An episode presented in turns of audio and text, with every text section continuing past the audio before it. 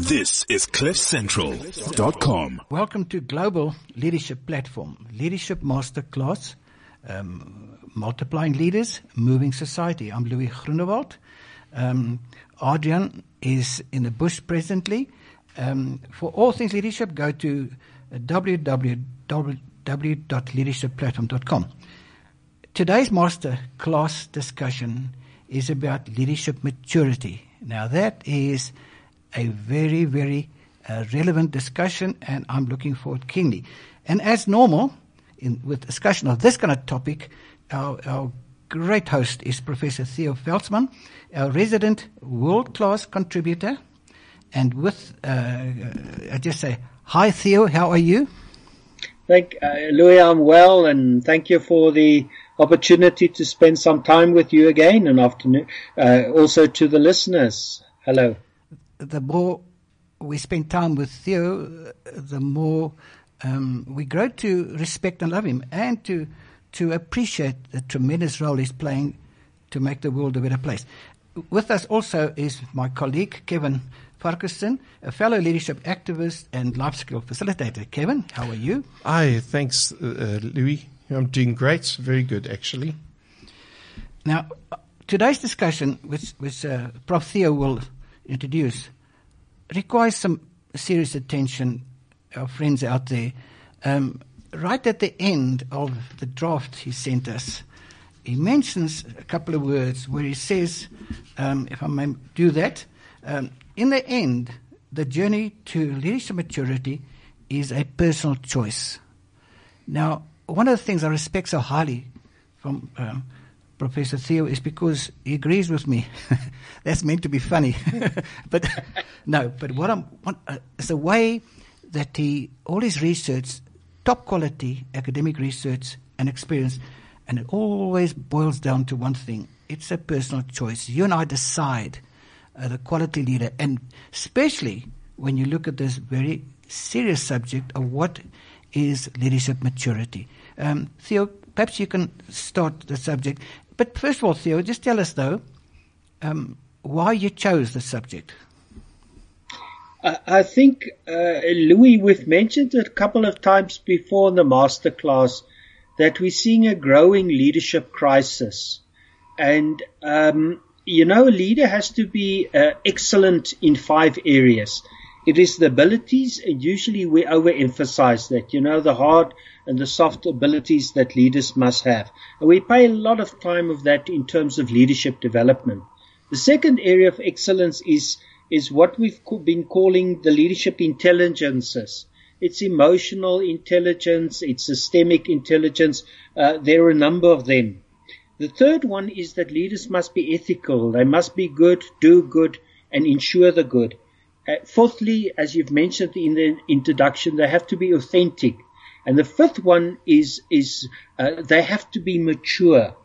And I, uh, for me, that is a growing concern that we look around and we see leaders that acting very immature, that they are not able, and we'll come to a little description of maturity in the end, that they are not mature for the positions and uh, that they are in and the roles that they have to fulfill. I think it's a major concern in terms of of leadership maturity, uh, excellence rather, is leadership maturity. Thank you. Um, listeners, um, a, point to make is so important. You know, uh, Professor Theo speaks from a solid background as a, a leader in what he called work psychologist, but also industrial psychology, and he's a prominent, prominent man. Um, so when we go through this discussion, bear in mind that he's discussing with us some some brilliantly illustrated um, basic foundation of the psychology of maturity. So it's not just an academic exercise. Um, everything but that. It is a, a, a deep rooted discussion on what this maturity means.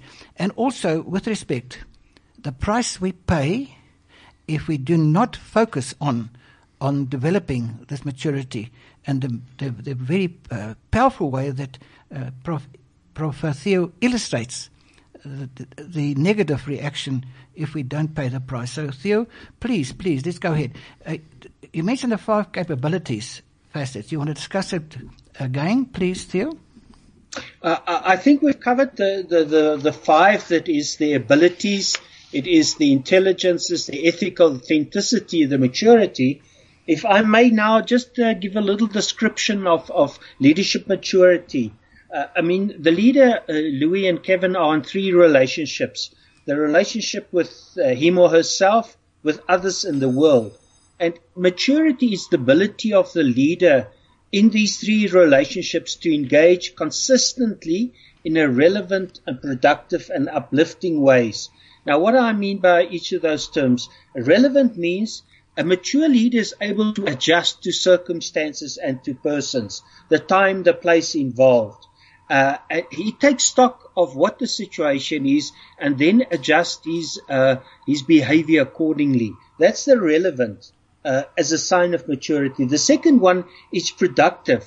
a leader in a mature leader in his relationships add value uh, in ongoing and significant ways. So um, once he's or she is engaged, there's more value, there's there's wealth, so to speak. So he doesn't leave the world; he leaves the world a better place, so to speak. And uh, lastly, edifying. Uh, with a mature leader, once you've engaged with a mature leader, you always feel better. You feel more fulfilled. The, the mature leader leaves you a better person, leaves the world a better person. Um, the immature leader, uh, in contrast, is a person that applies the same recipe regardless of uh, time, place, and persons over and over and again. He's got this little recipe, and so he goes about it. Um, he actually, through his unproductive engagement with others, uh, uh, destroys value and, and, wealth. He doesn't add anything and and have a, a destructive, unhealthy, abrasive relationships. You always feel worse off after you've engaged with an immature uh, um, leader. So he can be very competent. He's got the abilities, but it's, can I put it this way? Um, it's like the artisan that has knows how to do a job, but actually in applying his tools, he, he messes up the job, so to speak. And that's the immature leader. Mm, thank you. Theo, um, I just want to go back briefly to um, those five capability facets. Uh, you know. Theo mentioned the abilities, the intelligences, the ethical authenticity, and the maturity. On the ethical side, it's very relevant nowadays, but the way Prof. Uh, it's not just you must do the right thing in terms of what is politically correct, etc. It's really, he says, the capability to do the right thing for the right reasons, in the right way, in the right place, and the right time with the right persons. It's the should do and the right. The capability to be good, do good, and ensure good. So, what he's doing is just giving us a clearer understanding of what ethical really means. And quite frankly, when he puts it this way, um, borne out by all our years of experience ourselves, ethical is a very, very practical, down to earth, um, absolute necessity for, for mature and good leaders out there. So I just love the way you express that, Theo. Appreciate that. Thank you very much. Now, the, uh, now you mentioned as well now the in contrast, leadership immaturity pertains to leadership, and you mentioned as well. Now, then you stress that leadership maturity is a lifelong journey of ripening. Please expand on that, Theo.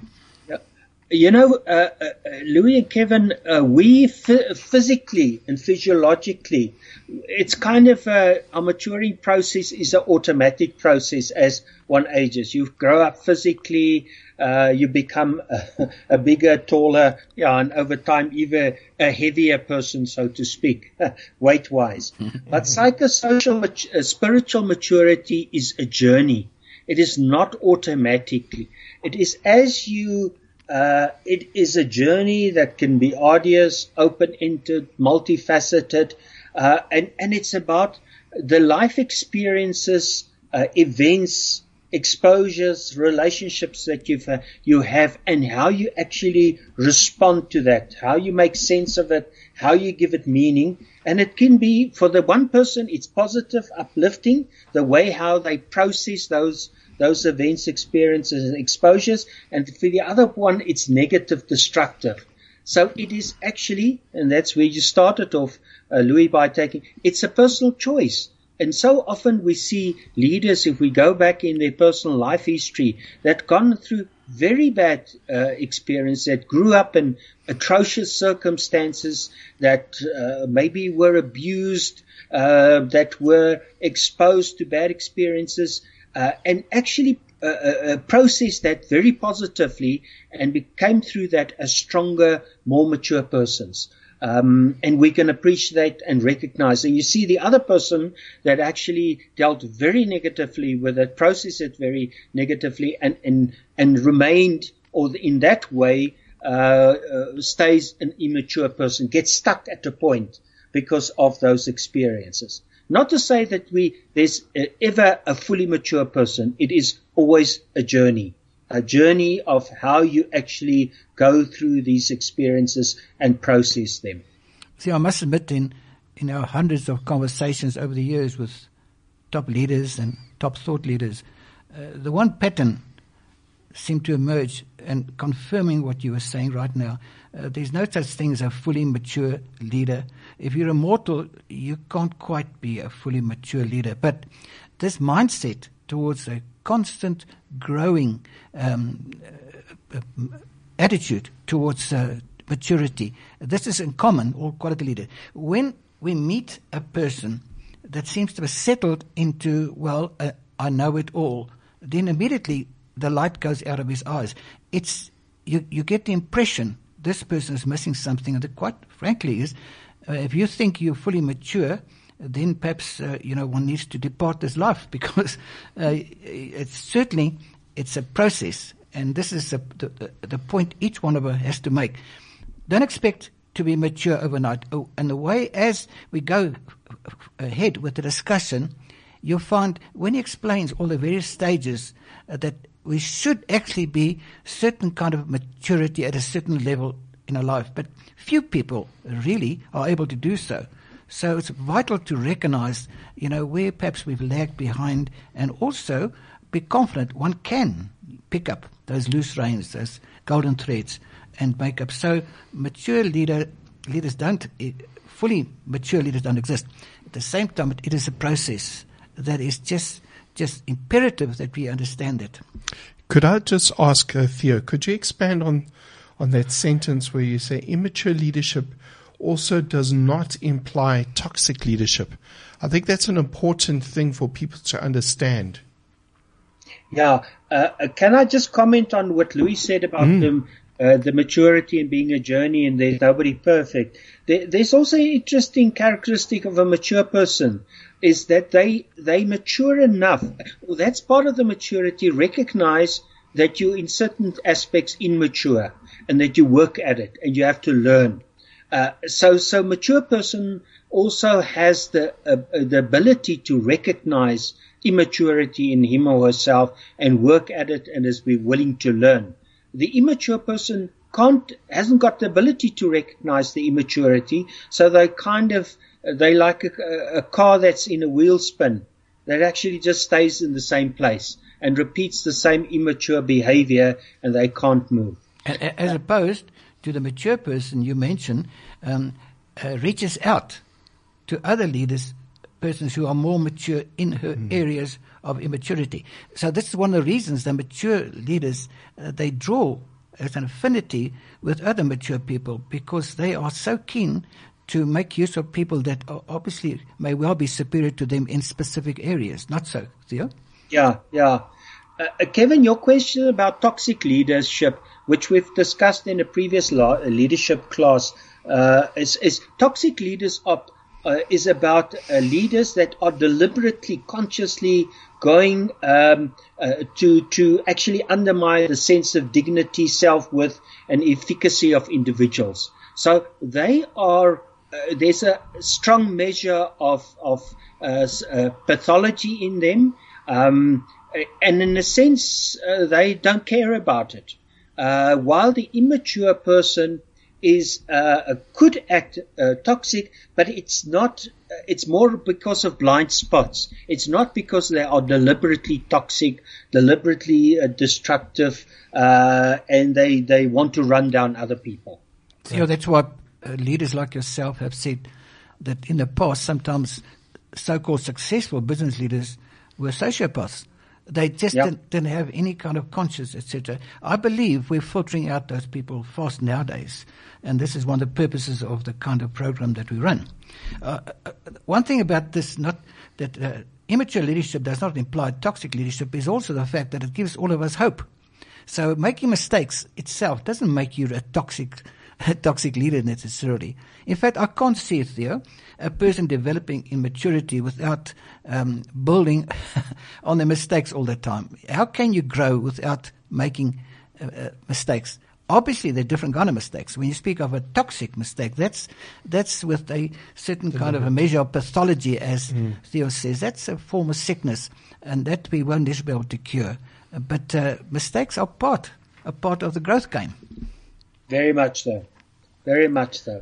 Uh, one point rel- relevant to this, Theo, also, um, how would you say that leadership maturity um, is opposed to the modern tendency t- to blame, um, to to uh, other words, to you know, for entitlement, etc. Other words, to blame the past um, or other people for your lack of uh, confidence or maturity. Um, would you say that if you measure um, leaders, that the mature leader will not necessarily be inclined to blame others or, or situations so much for the lack of performance. Do you agree?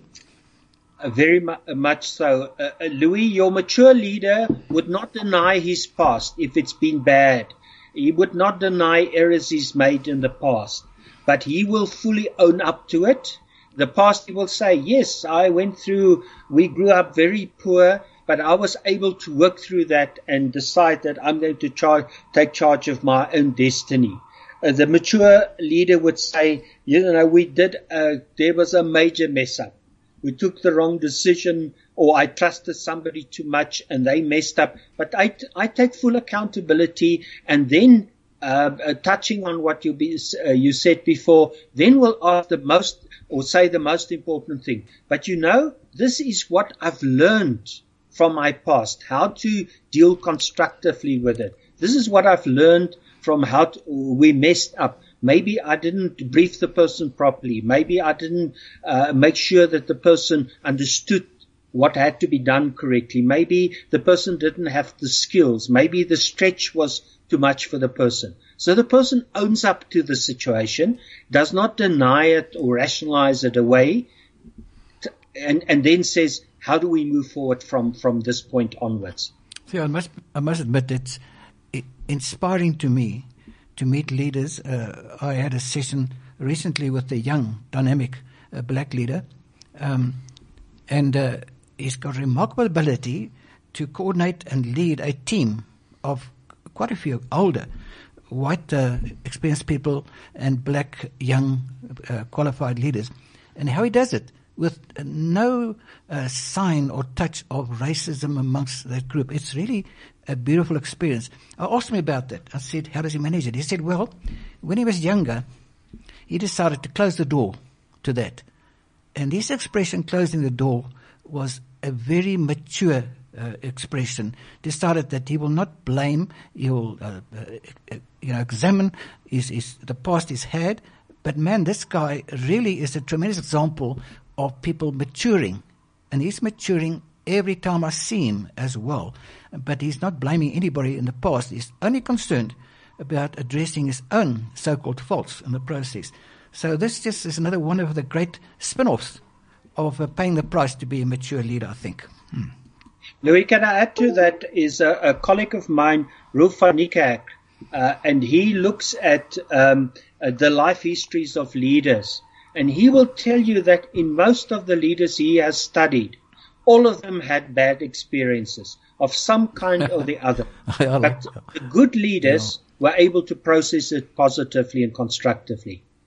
uh, Theo, I, I laugh a bit because that's been my experience. You, you meet a person, the person's confident and positive and, and uh, pleasant, you know, and then you go deeper, you find they have walked the coals of life. Every one of them. Um, the fact that the person seems positive doesn't mean they hadn't got. In fact, it's probably because he's overcome those difficulties. And therefore, when we are not ma- not mature, we tend to feel that the, your own obstacles were greater than other people's obstacles. You know, and that's just not true. Um, the difference is the mature people overcomes those obstacles. In fact, become springboards for further action. Uh, I fully agree with yeah. that. It's it's interesting with those that are are toxic seem to always be making excuses and try to avoid and try to portray this perfection where the other ones who are really, really mature are like, yes, I've fallen plenty of times and got up again and I'm still weak in these areas. Like we're very yes. clear here that they seek out people who are stronger than them in those yeah. particular areas, they, and that is wonderful to see. They, they, they they ask for coaching, they ask for help and assistance, which is amazing. They come. Become uh, uh, uh, Kevin, you're touching on one of the sure signs of a mature leader is humility. Yes, it's one of the really distinguishing uh, signs by which you can recognize uh, mature leaders is humility. And, and even the, there seems to be a natural flow of their conversation seems to be a lot more calmer. They don't get aggressive and, and angry and and um, emotionally charged. They they just seem a lot more calmer because they've been through, like Louis said, those coals of life. They know what the other people who perhaps are exhibiting that, what they're going through is through their own refinement, and that's what brings them to be calm. And, and I've, I've also found that with great leaders, they are very calm and, and, uh, take things, uh, in, in their stride. They don't no, rush into things. A spirit of order. Um, mm. Theo? Yeah, uh, they, uh, they are at peace with themselves. Yeah. Because yes. they accept who and what they are and what they stand for. So they're at peace with themselves, with others and the world. Not to say that they're not passionate about things, eh? But you, you're yes. quite right. There's that tranquility uh, that you, you detect within. Uh, it is as if they are uh, just with ease and confidence handling situations and people. There's a there's a other thing is uh, you can add to that is a grace. They handle situations with a, a, a, a grace that you can't put your finger on, but you just feel it's there. Yeah, it's in the body language as well. Yes. Still, now we're moving to um, an important phase, and uh, I'd invite listeners out there to make notes, to think about that, um, what Theo calls the five upward spiraling stages of maturity. Now, this is something that, that many of us can really do. Um, do with. Other words, to examine exactly how we develop this kind of maturity. And in many cases, if it lags behind in the growth stages, then that, that causes a, a challenge which we must face up to. Theo, would you go ahead with that?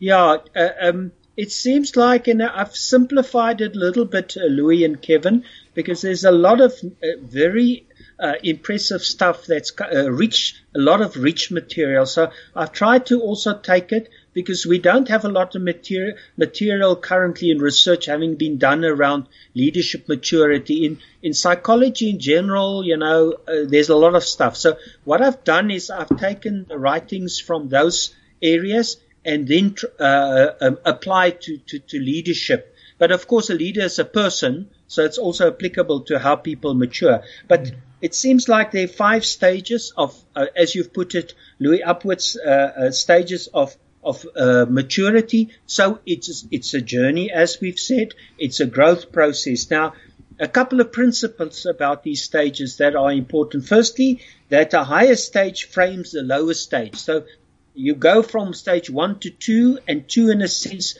reframes what has happened in, in, in stage one. Um, the stages may overlap certain or uh, greater or less extent. It seems like a stage, uh, uh, uh, any given stage, it's not like Monday I'm on this kind of level of maturity, and on uh, next week, uh, Friday, I'm on the next level. It takes years. It seems like on average, a, a, a, stage, a maturity stage could take about uh, up to, upwards from uh, to 10 years. It means that you reach full maturity as a, as a leader round about uh, your 40th, 50th year of, of uh, as a person. And um, the migration from one stage uh, to another implies that you've resolved uh, the issues of a stage uh, um, successfully. So each stage has got a challenge, it's got issues you have to resolve in order to. It's like building a house. If you don't uh, if, if the foundation, laying the foundation is stage one, and you now haven't laid a very good foundation, if you now put the walls up on, on the foundation stage two, you're going to have wobbly uh, walls. The, the building is not going to, to, to be steadfast. And, and that's one of the things that we see is with leaders very often things earlier in their life become is, is unfinished business and then they battle to actually uh, uh, be fully mature people. So we sometimes have to work back and that's where coaching is important with things that happened before which they haven't resolved. And I'll point out the things as we go through the five stages. Maybe you want to comment at this stage, uh, Louis, yeah. Kevin? Theo, I just want to mention uh, there are reasons why um, clinical psychologists sometimes take years to help people through problems. They go back and they help people, um, you know, re- rethink what experienced years ago. So it's important to understand that if if one lags behind in your growth uh, uh, hierarchy, um, it's not always easy to go back, uh, except if you get some expert help. For instance, you mentioned the example of the house uh, building the house, uh, Theo. Uh, the truth is, if you make a mistake in the foundation, you go back. That's expensive. You know, you got to dig up, and it's it's very expensive. Obviously, what I deal in development of maturity, mature leadership, is to understand the stages and therefore make sure you don't just accept um, certain faults have to happen. In other words, and, and when we, as we mature, we really recognize this, and this is what a sign of, of maturity. This is also a sign of humility, and another word for humility is teachability.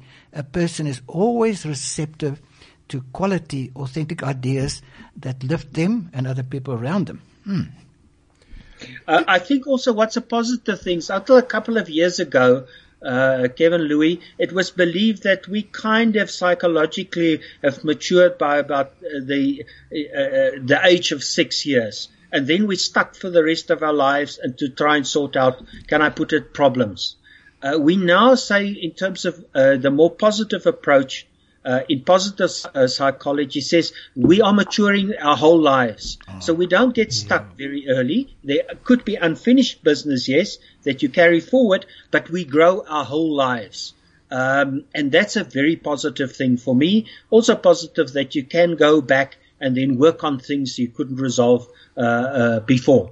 Yes. Uh, but that's a painful process. As you said, uh, rectifying the building, after the foundations have been uh, laid down faulty is a big job and it's a, is, is, is, is expensive. And that's why I also believe that we have to start with the development of our leaders much earlier, uh, or at primary school already, at secondary school, because to get the foundations right before um, leaders or the person arrives in the workplace and take up leadership positions. Then we try and in a two-hour sessions or in two days uh, try and undo what happened in the person's. You know, he was a bully on this playground when he was young because he was a big guy, uh, but he had leadership abilities, and now he learns that the way to get things done is by bullying others, and he does in the workplace as well. Mm. Maybe not physically, but definitely emotionally. Yeah. I'd like to just ask if you could clarify a little bit where the first point, the a higher stage reframes a lower stage. In other words, it, uh, and we'll get to the stages in a moment. Mm-hmm. It is like, uh, there's a little bit of a technical term for that. We call it emergence. It means that, can I use the analogy of a house again, building a house? Once you put down the foundation, the moment you put the walls on top of the foundation, the foundation in a sense becomes part of the walls and you have a bigger, a nicer building, so to speak. Then you put the, the roof on top, and it's even better uh, building. So, in a sense, foundations and walls disappear into the roof, and so it carries on. So it gets pulled up to the next level every time, and it gets that's you can call it emergence or you can call it reframing. Thank you. In a sense, also, um, it and this mindset enables you to renew your understanding. For instance, you you're busy with the walls and the roof, but you realize uh, the importance of the foundation. So therefore, in a sense, it helps you mature uh, towards the, the first and second stages as well. Yeah, uh, nicely put, uh, Louis. Very nicely put. Please go ahead with the stages, uh, Theo. Five stages, as I said, roughly could be in the order of 10 years, so this is not an overnight thing. The first stage is, and essentially that's up to when uh, puberty. So we're talking of a young person here, but remember these things pull through when you're a leader. And this, this stage is all about confident ableness. Uh, and I want to talk in terms of the kind of identity you develop as a leader. It's the identity of self-worth. And it means that when you're a child, a baby, a child, um, is that you have to grow up in a in a space which is safe and secure, where you are able, through the authority figures, your parents, your guardians, your teacher you interact with, is that in their interaction with them, you develop a positive, healthy self-image and confidence.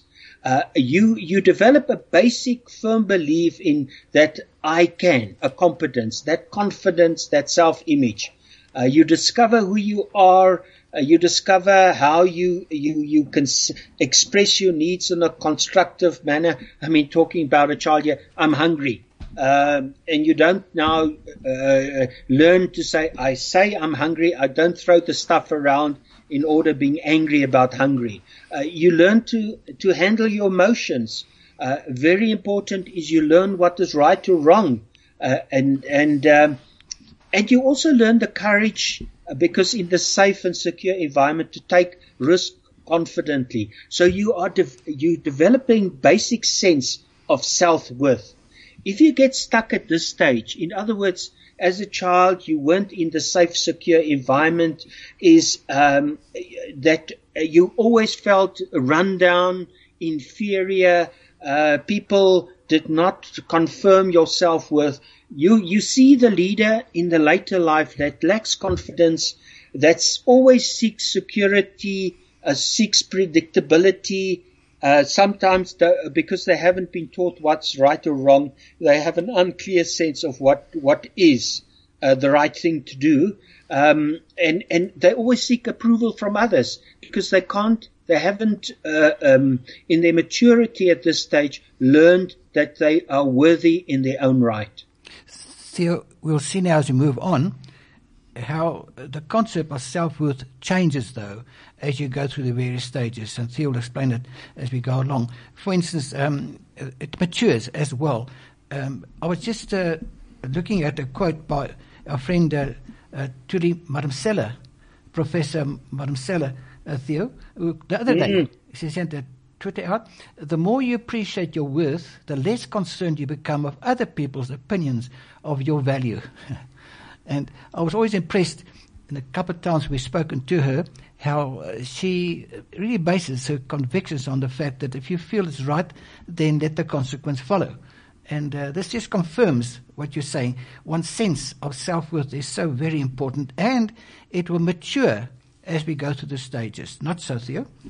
Very, but and I mean, uh, Thuli is the the most practical example of believing in yourself, having had that sense of self-worth and confidence. Uh, I mean, I can't, any, I don't think any of us can imagine the pressure she was under when she actually stood up for what was right and say there are things wrong here. I mean, around state capture, whatever, the pressure that was on her. And she said, sorry, I believe in myself, self-worth, and, and given the evidence, and I mean, it wasn't that she pulled the stuff out of the air. Uh, she actually, on on facts and evidence, said this is what I believe, and I stand by my opinion. Uh, there's a technical term that also gets used, and we talk about it. Uh, if you go through this stage uh, um, well, constructively, you have an internal uh, locus of control. You don't get defined by your circumstances. You define the circumstances because you're confident and you feel uh, you have worth in your own right. Oh, beautiful. I think also this this leads of so much the importance of parenting, um, the importance of having families where you have both parents who can help children actually develop this this self confidence, this healthy self image. Um, and if we don't get it from home, we try and find it at school and and uh, as young children, and and it becomes then complicated because then we get led into different um, things that are are gangs or whatever. So all the negative side comes out um, in a strong way that we see. And I've seen in, in schools that we've gone around and had interviews with some of the most really, really mature students are taking, and, and you're right, it's not about your, your circumstances that define you because they come from really poor backgrounds, but they themselves, because of this maturity at a young age, have stood up and said, no, I'm not going to be, uh, get involved with gangs or, or um, drugs or whatever it is, all these negative um, activities. And it's been such an amazing thing to see that you're so right. It's not about uh, your circumstances that define you. It's how you handle them. And uh, we see it in, in our wonderful uh, schools of, of South Africa at the moment. And it's, uh, you know, you mentioned the very important thing there, Kevin, is the authority figures, how they mediate between you the, the, the child and the circumstance to say, but you're not defined by the circumstances. Your destiny, and you won't use these big words with the children, but that's what they're essentially saying. Mm. Your destiny is in your own hands. You make what you want from of your future, regardless of circumstances. And that is that is why it's so sad when you see teachers that run down kids and don't build up their confidence, but kind of because they immature, they actually uh, pass that immaturity, project that immaturity onto the children because they are dependent on them. Hey, uh, uh, children are dependent on them as role models, as as uh, uh, to to show them the way.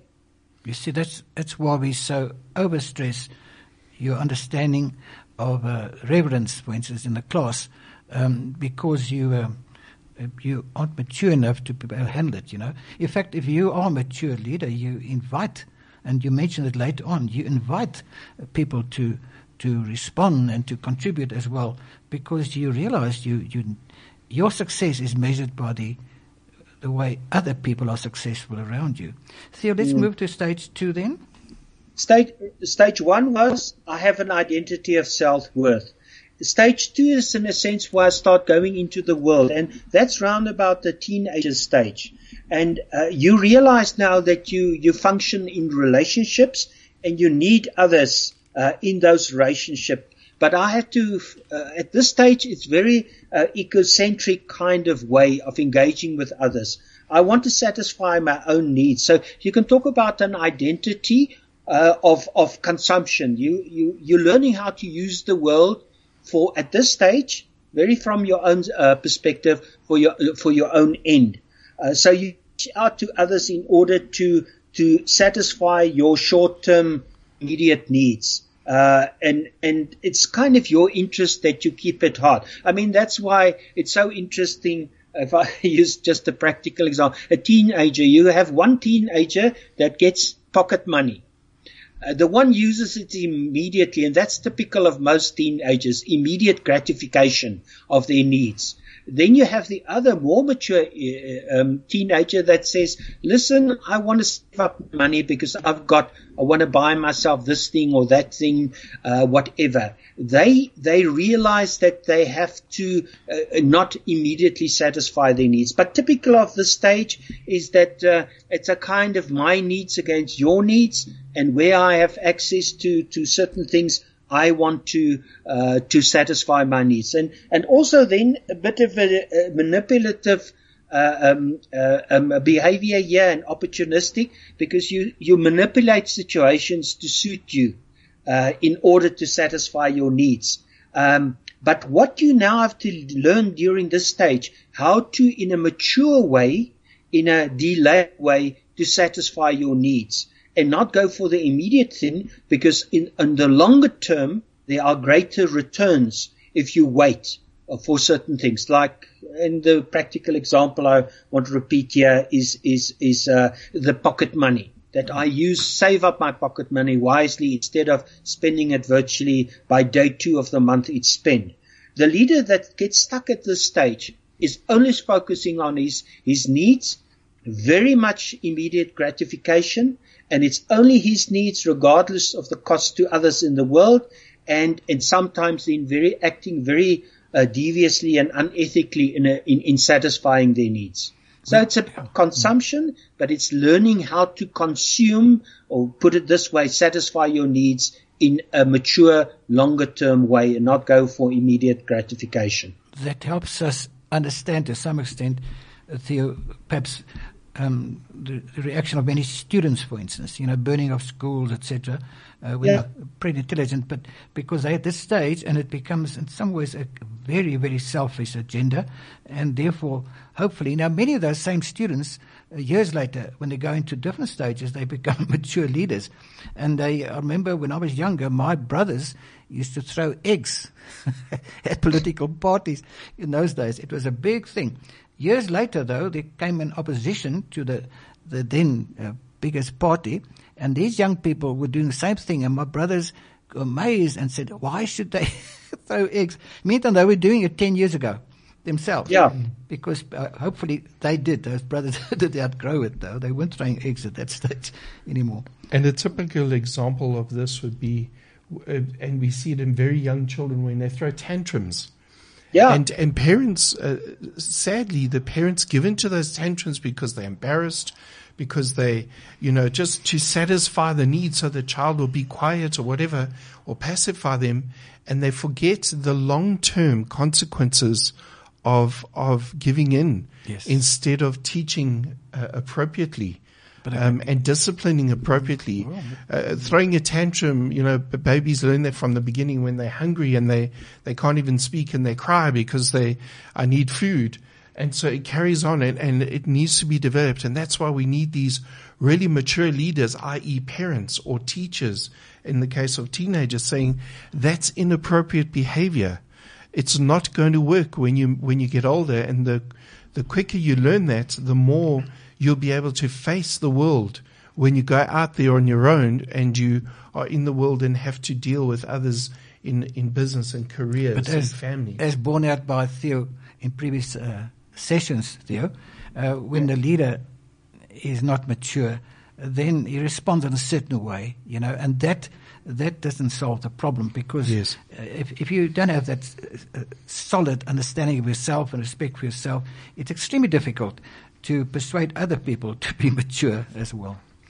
You know, and, and, and it, let's put it into the business world. That is uh, that kind of very immature behavior of short-term gratification is reinforced if you look at uh, the U.S. businesses, these uh, reporting of a quarterly results, and you prof, you know, uh, the bonus schemes is just short-term stuff. It is not to say, listen, we will look at the performance, how you're performing over the next five years with the business. So what do uh, business leaders do? They don't do make the long-term capital investments in the business because it's going to reduce the profitability, uh, etc. They're just going for the short-term things. That is that is a clear sign of short-term immediate gratification and a sign of immaturity for me. These short-term incentives. I remember Theo doing evaluation sessions at high level for a mining, mining company, and our previous leader had, uh, had developed a great reputation for profitability. But then, when he left, the other leader took over and he found that the maintenance program for the mines had lagged behind so much that uh, it, it, it, was costing a fortune to rectify it because the maintenance was left astray um, because of the of the, the passion for for short term profits, and this just confirms exactly what you're saying as well. Mm. Okay, Theo, the the next one's interesting. It's uh, stage three yeah. is your young adult. So we're talking about a person uh, uh, in his early twenties, uh, mid twenties, young adulthood. It's personal uniqueness. A late stage of teenager. Remember, these stages are not, you know, clear at this this time you're over there, but it's uh, this stage is about finding my own uh, identity of uniqueness. Uh, this uh, leader uh, realizes at this stage is that I, to get anywhere, I must stand out as a unique person uh, in my interactions with others. So the, the person is trying to find his own voice and place under the sun in his relationships. Who am I and what do I stand for? He, he's, he's striving in terms of reaching maturity to, to go inside himself or herself to say, now who am I and in what ways am I different? And um, in, in that uh, sense, also when he engages with the world in his relationships with others, he, he uh, plays very hard on on uh, uh, on on the tune, or he expresses the tune of "I'm different and I can make a unique difference here and an invaluable contribution, uh, which will leave the world a better place." Um, he then also starts to say, you know, being unique, my standards should be your your standards. Um, so the identity of uniqueness stands out in this stage. For the immature leader or this leader that gets stuck at this this stage is he's all the claiming that he's unique. I mean, put it this way, uh, he's claiming that he's God's gift to man, humankind. And he must be appreciated all the time and he must be treated uniquely and he's just so different from other people. And oh boy, oh boy, you must be so pleased that you have me around. we see a, we see unfortunately a lot of that um, because the healthy development of your sense of differentiation or uniqueness.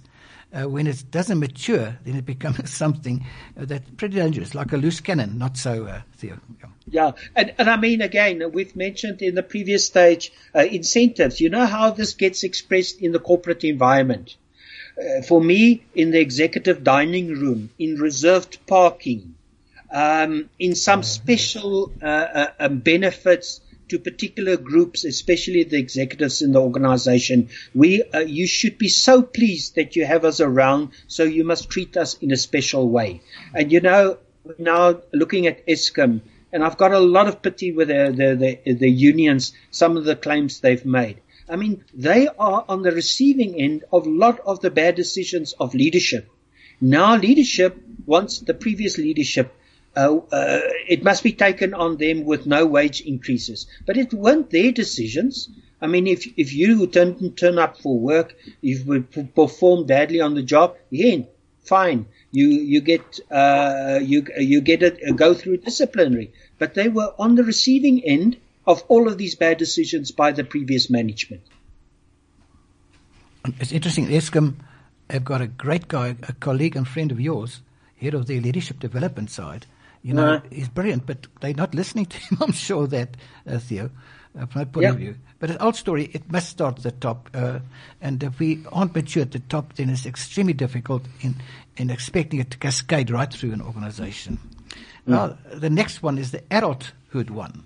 Yes. Yeah, that's stage four. Previous one, I'm unique.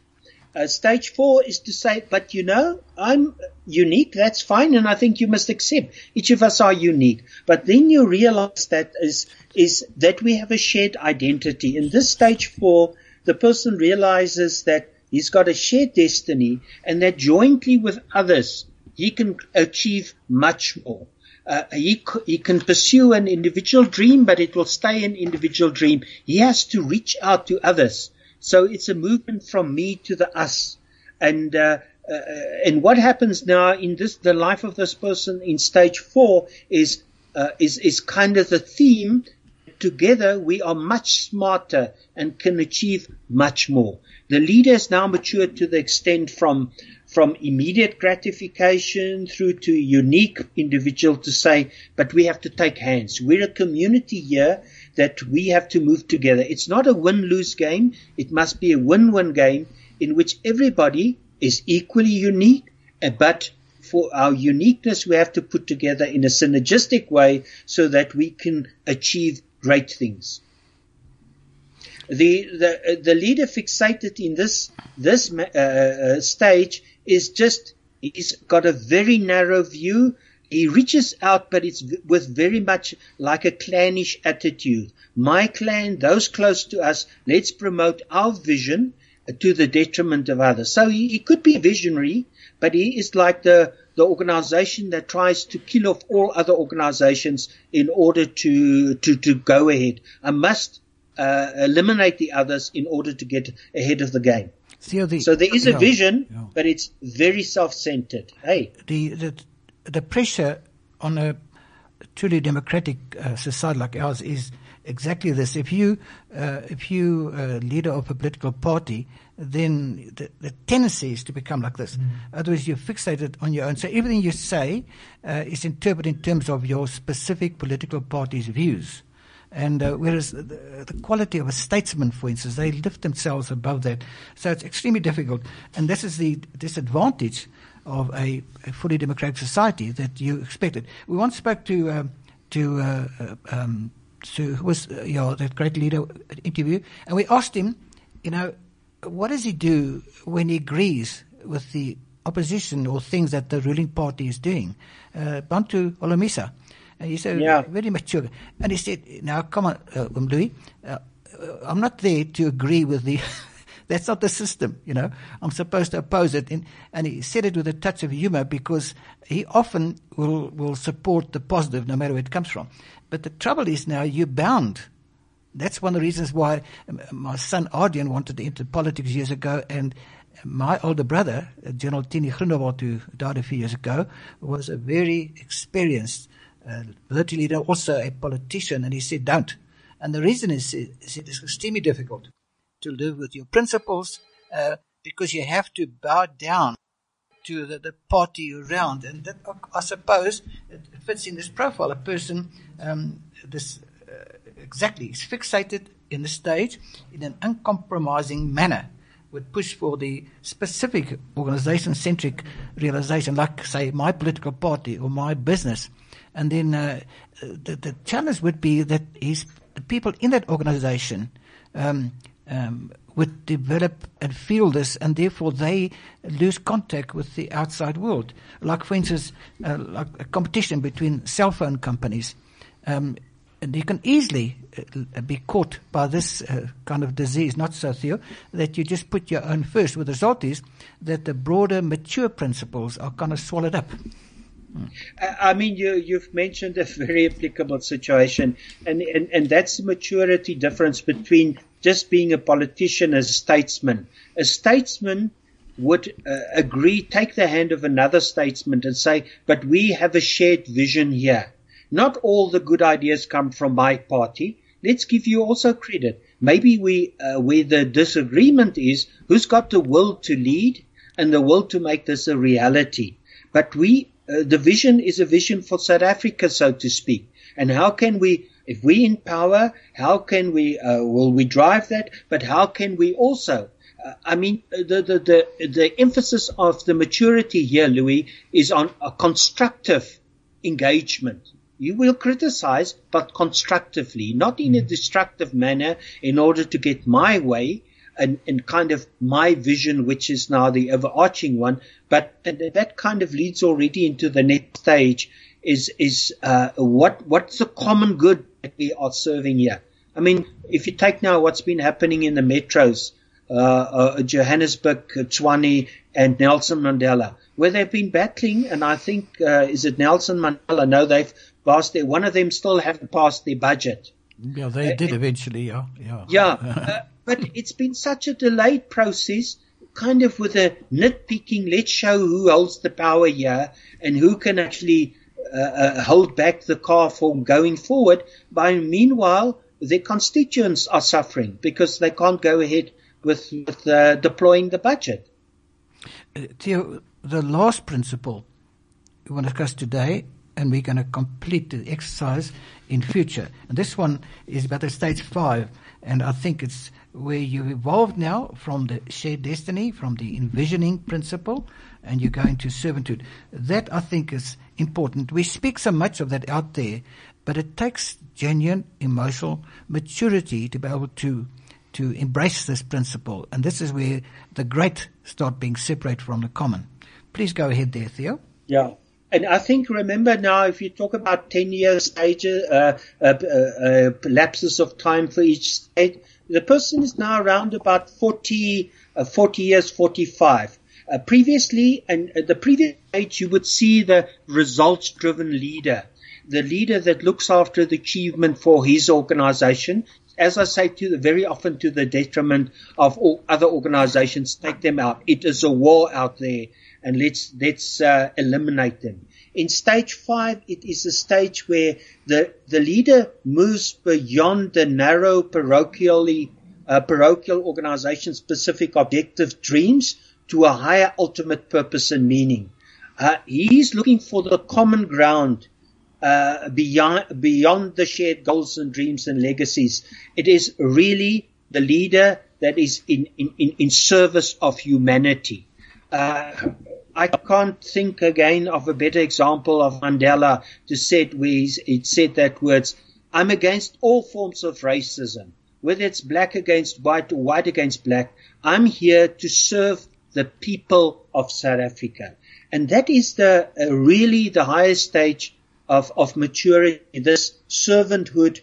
Uh, I'm not only a servant, I'm also a steward of our common destiny. So it is about uh, looking at um, ultimate good. What's ultimately good? What is ultimately right? What is ultimately beautiful? And I'm in servant uh, as a servant of the truth, the right, and the beautiful for all, uh, for for all humanity, as I see it and, and for all generations, the, the upcoming generations and the future generation. This is also where sustainability, a hot topic currently, also kicks in. That I will leave the world a better place uh, than I found it. Theo, I've obviously met leaders who have grown into the States and they've got a bigger context, mentality, they do. But I also found in some cases uh, the result is they kind of uh, um, get removed. They get get removed from uh, from their own people around them as well.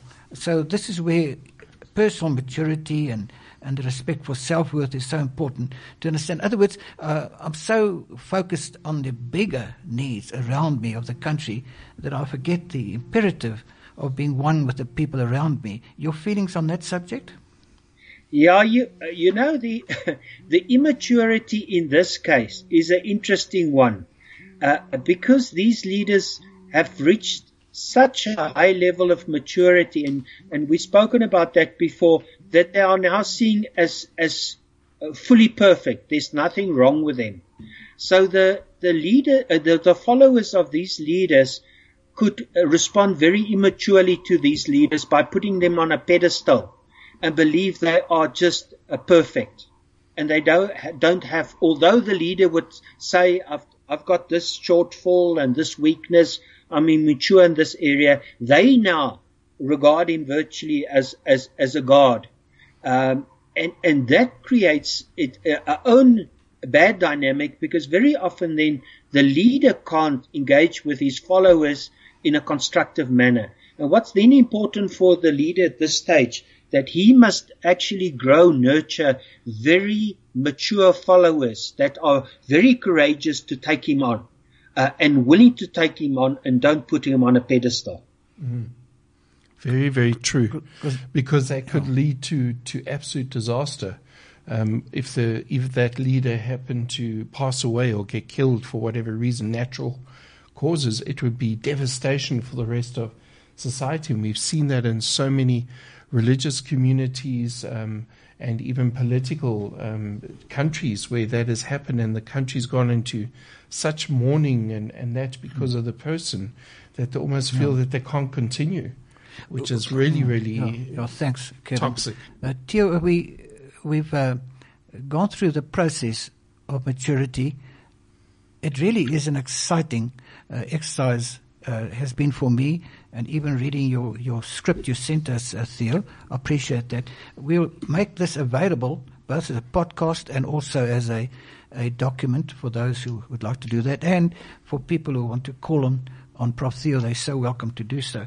Um, I think, though, going back to what we start, said at the start, it is a very, very personal decision and journey.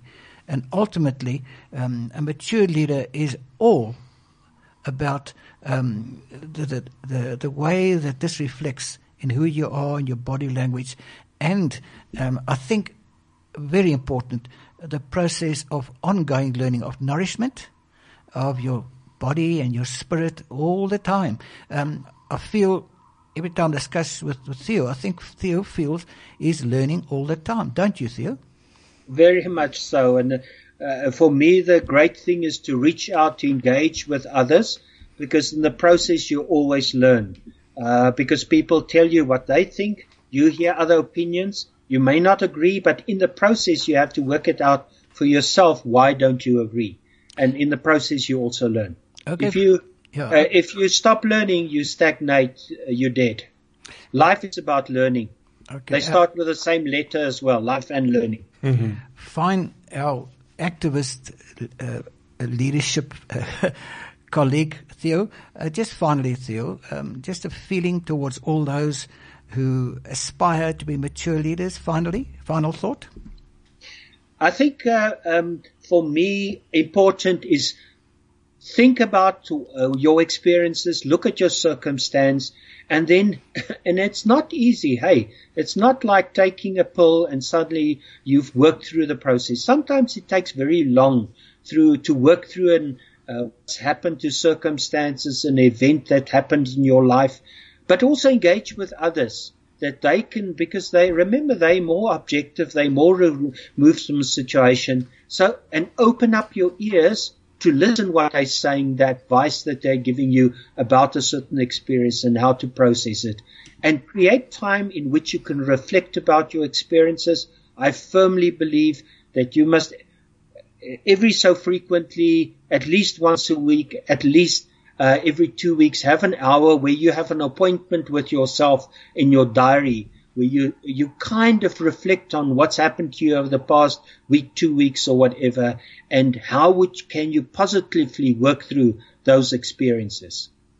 And if you, where you have good experiences, also ask the question, why did you, you experience it positively? Because you can also learn out, out of positive experiences, hey? Also, the the principle mentioned before by you, the the narrative approach.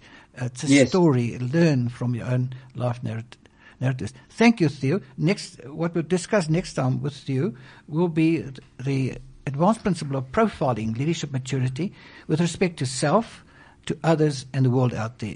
How um, mature leadership uh, manifests in relation to self, others, and the world, and also by implication how immature uh, leadership reacts. Thank you, Theo. It's been great uh, um, meeting with you once again. Thank you very much for the opportunity. That is our leadership uh, platform program for today. Thank you very much, Theo, and we will see you next time. Bye bye, everyone. This is CliffCentral.com.